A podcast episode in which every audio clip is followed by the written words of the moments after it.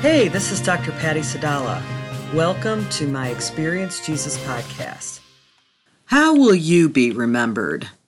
In this how to episode, we will look at how to reflect God by your life in a way that honors Him and leaves a legacy of Christ like impact. There are a lot of media clips in this episode, and all video references are on the pattyej.podbean.com site for this episode.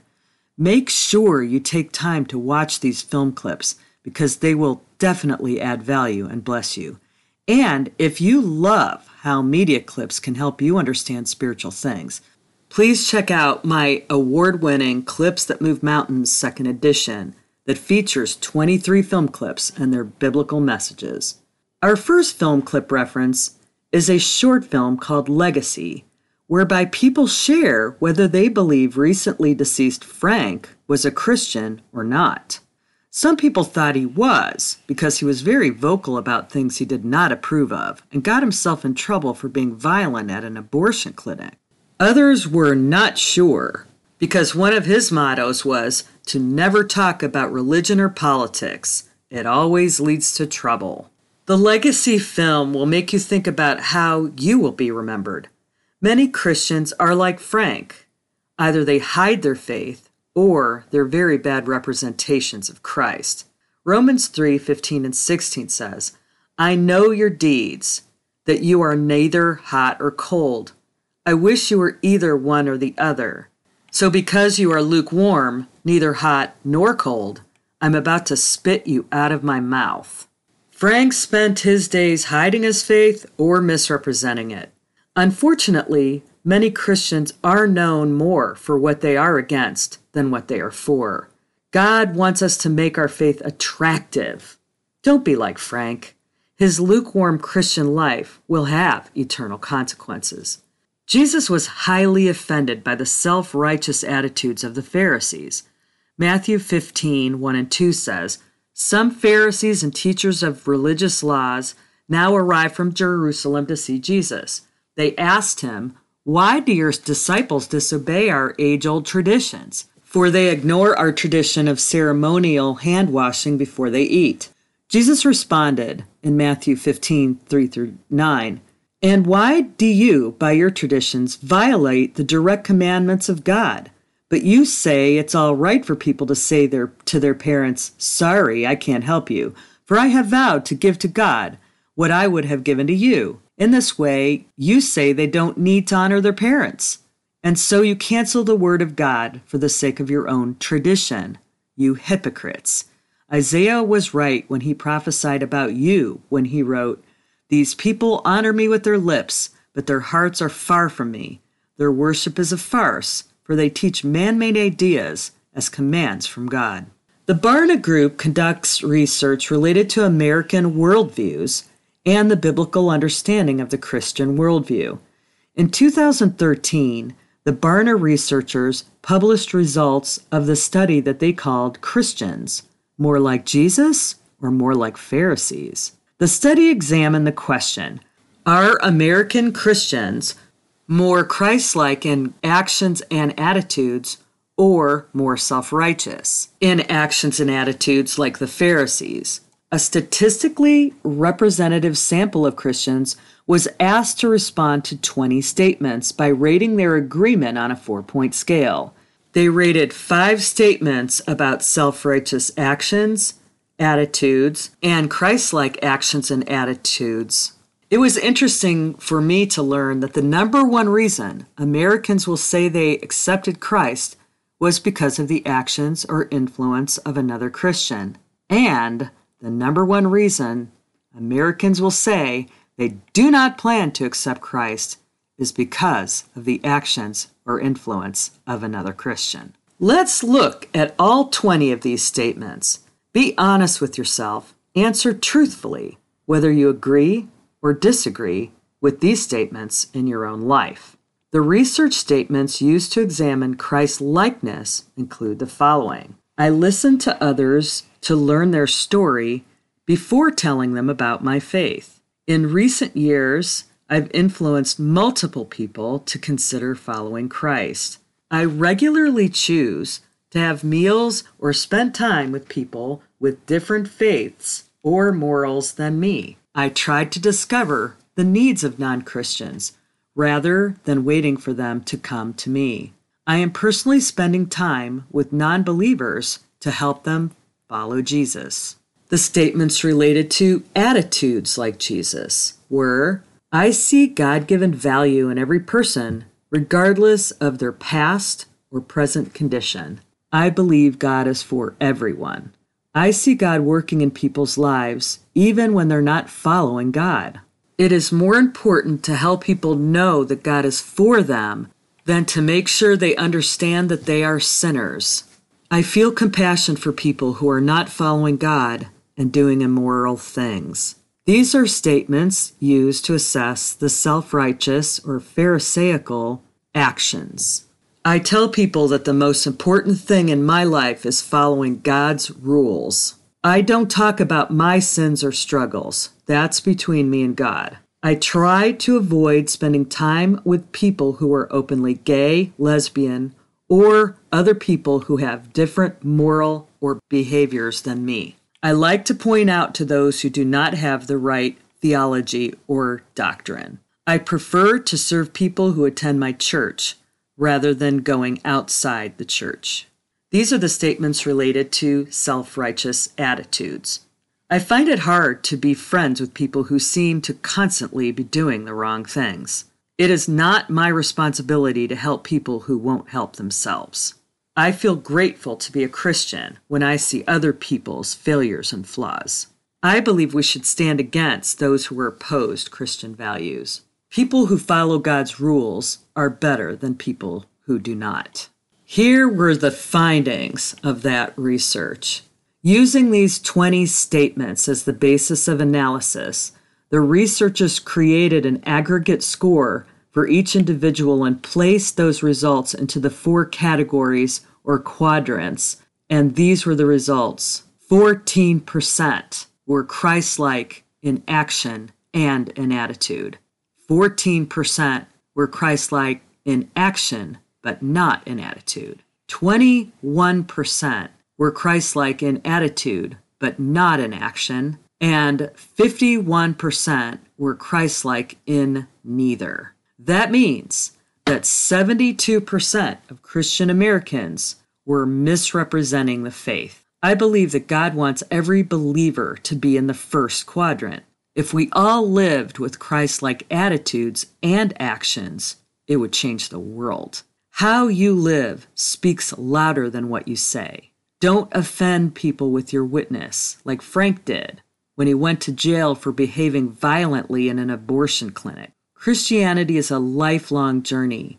No one will reach it perfectly, but you can choose to draw closer to God day by day, which allows you to become more Christ like. Finish well. Deuteronomy 30:19 says, "Today I have given you the choice between life and death, between blessings and curses. Now I call on heaven and earth to witness the choice you make. Oh, that you would choose life so that you and your descendants might live." And Joshua 24:15 says, "But if you refuse to serve the Lord, then choose today whom you will serve. But as for me and my family, we will serve the Lord." In order to live with Christ like attitudes and actions, you must be willing to be transformed into God's likeness. Our next film clip is from the animated film Surf's Up, and it is for me a biblical representation of the potter and his clay message from the Bible. Legendary surfing hero Big Z is apprenticing a young wannabe surfer, Cody. He's teaching him how to build a surfboard.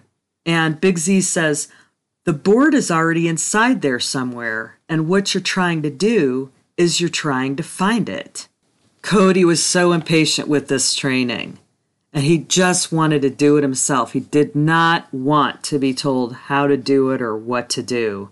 Isn't he just like you and me? Even though Big Z had more experience, wisdom, and knowledge, Cody wanted to do things his own way. He didn't want Big Z's help. He just wanted to make his surfboard by himself without the guidance of the master. Could you see how frustrated Big Z was at Cody's impatience, clumsiness, and lack of finesse with the board? Sometimes I imagine God slapping his forehead at some of the stupid and prideful things I do. Being willing to humble yourself to learn from God is so important. Without it, it's just pride. God cannot come near pride, and we are all guilty of creating that barrier. We must learn to overcome our pride if we plan to live a life of God honoring legacy. Without contact with the potter, the clay is nothing. Just like that plank of wood in the Surf's Up example, we start off as unrecognizable clay blobs of human shortcomings. We tend to muddle through life blind, full of issues of pride, and creating messes all around us. We are all works in progress. God wants to lead us toward being the best representation of ourselves that we can be, but we don't want to learn those lessons. We want to get to the destination without the hard work of the journey. C.S. Lewis said it best. He said, It may be hard for an egg to turn into a bird. It would be a jolly sight harder for it to learn to fly while still remaining in the egg. We are all like eggs at the present time, and you and I can go on indefinitely being an ordinary, decent egg. We must be hatched, go bad. Isaiah 64 8 says, Yet, O Lord, you are our Father, we are the clay, and you are the potter. We are all the work of your hand. When we stay in contact with the potter, the living God, we can and do begin to change.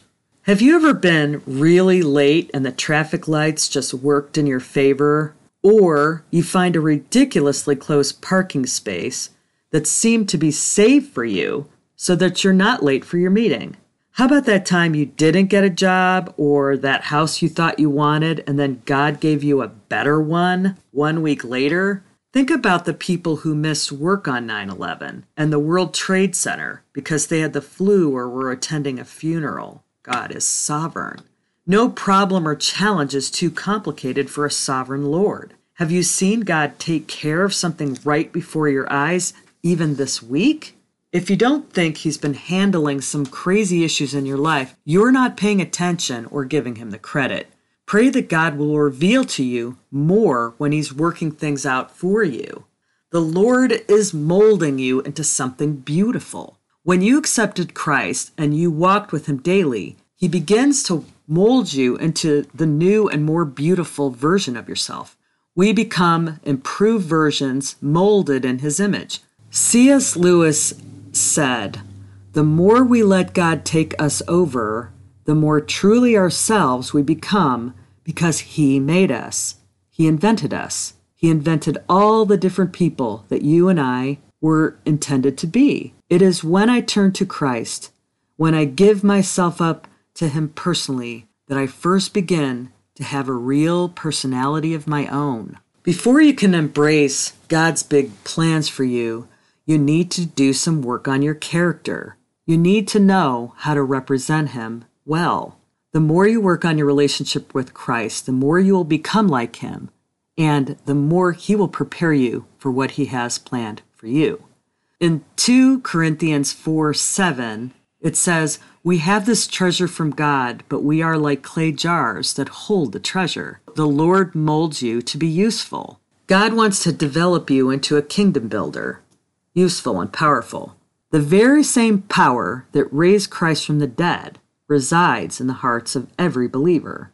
And God equips each of us for our own ministry of impact if we are pliable enough to allow Him to use us.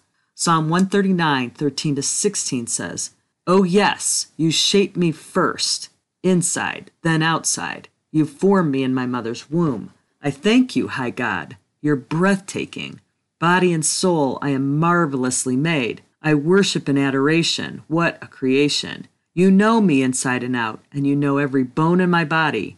You know exactly how I was made, bit by bit, how it was sculpted from nothing into something. He is the potter, and we are the clay. One day at church, my pastor was preaching on the potter and the clay, and he spoke for a short while, and then a potter made a pot as we worshiped for about three songs. The Lord showed me interesting truths as I watched the skillful artist turn this lump of clay into a beautiful vessel before my eyes. Isaiah 64 8 says, O Lord, you are our Father. We are the clay, and you are the potter. We are all formed by your hand. God doesn't just want to save me, He wants to mold me into the very best version of myself. The first thing that struck me was the sponge of water. The potter was constantly hydrating the clay with water, gently dipping a sponge from the water source and squeezing drops of water all over the clay. Jesus said, This is the living water that keeps your heart moldable in my hands. Drink deeply of the living water every day, or you will get dry and hard hearted. Clay needs to be softened in my hands. The warmth of my hands helps it to be moldable. The potter wrapped his hands around the lump of clay and pulled it up to a tower like a cylinder. And then he made a fist and gently pushed down into the top center, creating an opening in the container. While one hand was on the outside of the spinning clay, the other was working on the inside of the vessel. I couldn't see what he was doing, but the shape changed from a cylinder to a rounder pot. The movements of the potter's hands were gentle, almost imperceptible but changes were being made to this pot before my very eyes. I imagined for a second what it must have been like to be the clay, spinning constantly. Without the hands of the potter on the clay, it would have flown off the base and remain only a useless lump of clay. The clay was nothing apart from the potter. When my life feels like it's spinning out of control, it helps me to remember that the Heavenly Father the potter, the creator God, has me in his gentle and capable hands. Psalm 139, 13 to 16 says, For you formed my inward parts, you wove me in my mother's womb.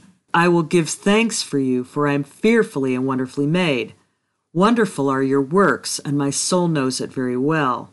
My frame was not hidden from you when I was made in secret, and skillfully wrought in the depths of the earth. Your eyes have seen my unformed substance, and in your book were all the days written, ordained for me, when as yet there was none of them. And then Jesus said, There are many tools that make a pot completely unique. Those tools are gently peeling off things that are unuseful, like pruning a tree. Every pot has its unique purpose, and I make each of you perfectly for your purpose. The clay cannot mold itself. It needs to be molded by an outside force. And I ask the Lord, speak to me or show me more about how to allow you to mold me the way you created me. And I heard him say, No, humility, trust, invitation, surrender, and transformation. And that reminded me of the expanded version of Psalm 46:10 that says, Be still, let go, cease striving, relax, and know that I am God. And then Jesus continued, These words, know, humility, invitation, surrender, and trust are all required for you to be able to be still, let go, cease striving, relax, and know that I am God. You must know who I am to realize that you need me. In knowing who I am, you realize that I am the potter, the creator of you, does clay fight against the hands of the potter? No. It simply becomes what its creator has designed for it to become. Knowing is a personal thing. It's not knowing about me, which is distant and a general kind of knowing. It's an intimate and personal kind of knowing. When you encounter who I am, you see yourself correctly and you are humbled by this holy encounter. Just like in any relationship, Trust is built when you learn that you can count on a person to be who they say they are. This comes from consistency, making you feel safe with confidences and your needs. This builds the trust required for you to realize that you need to surrender to me. When you are aware of the need to surrender, you invite me to do my work in your heart. This is the step of allowing. You are giving me permission to access your heart so I can heal and strengthen it and equip you to become what I've called you to be and do. This is the sanctification process of transformation. Next, let's talk about taking that step. The animated film The Lorax is set in the city of Thneedville, where everything is fake and even the air is manufactured because there are no trees. Ted has a crush on Audrey, whose dream is it to see a real tree. On a mission to impress her, 12 year old Ted seeks out the Onceler, the town founder who invented Thneeds and cut down all of the town trees to produce them. Now living as a hermit outside of town, the Onceler shares his story of how his dream of helping the community with his company was stamped out by greed. Against the better advice and counsel of the wise Lorax, the Onceler devastated the land, making way for the greedy mayor to exploit the unhealthy environmental circumstance by selling manufactured air. In the film clip about this in our pattyej.podbean.com site for this episode, the Onceler confesses the whole story to Ted and inspires him to do something about it. The Lorax character represents the Holy Spirit. He is the still small voice, our conscience, that tells us right from wrong. In the beginning of the film, the Lorax comes alongside the Onceler as a friend, warning and guiding him along the way. The Onceler began his business journey with a desire to impress his hard to please family and to help the community with his Thneed invention. The lack of trees caused serious health risks to the townspeople, but the Onceler didn't concern himself with that reality. When greed overcame him, the Onceler pushed aside the Lorax completely and chopped down the very last tree. The seed that the Onceler held in this film clip represents the hope that we have that all things can change, including ourselves. It may seem small and insignificant, but it's not what it is. It's what it can become. The Onceler's words are true for both good and for evil. He didn't realize at the time that he was sowing the seeds of desolation with his greed. He was employing people in the town and they seemed happy with his Thneeds. He thought he was the good guy, but greed took him down the road that he did not anticipate.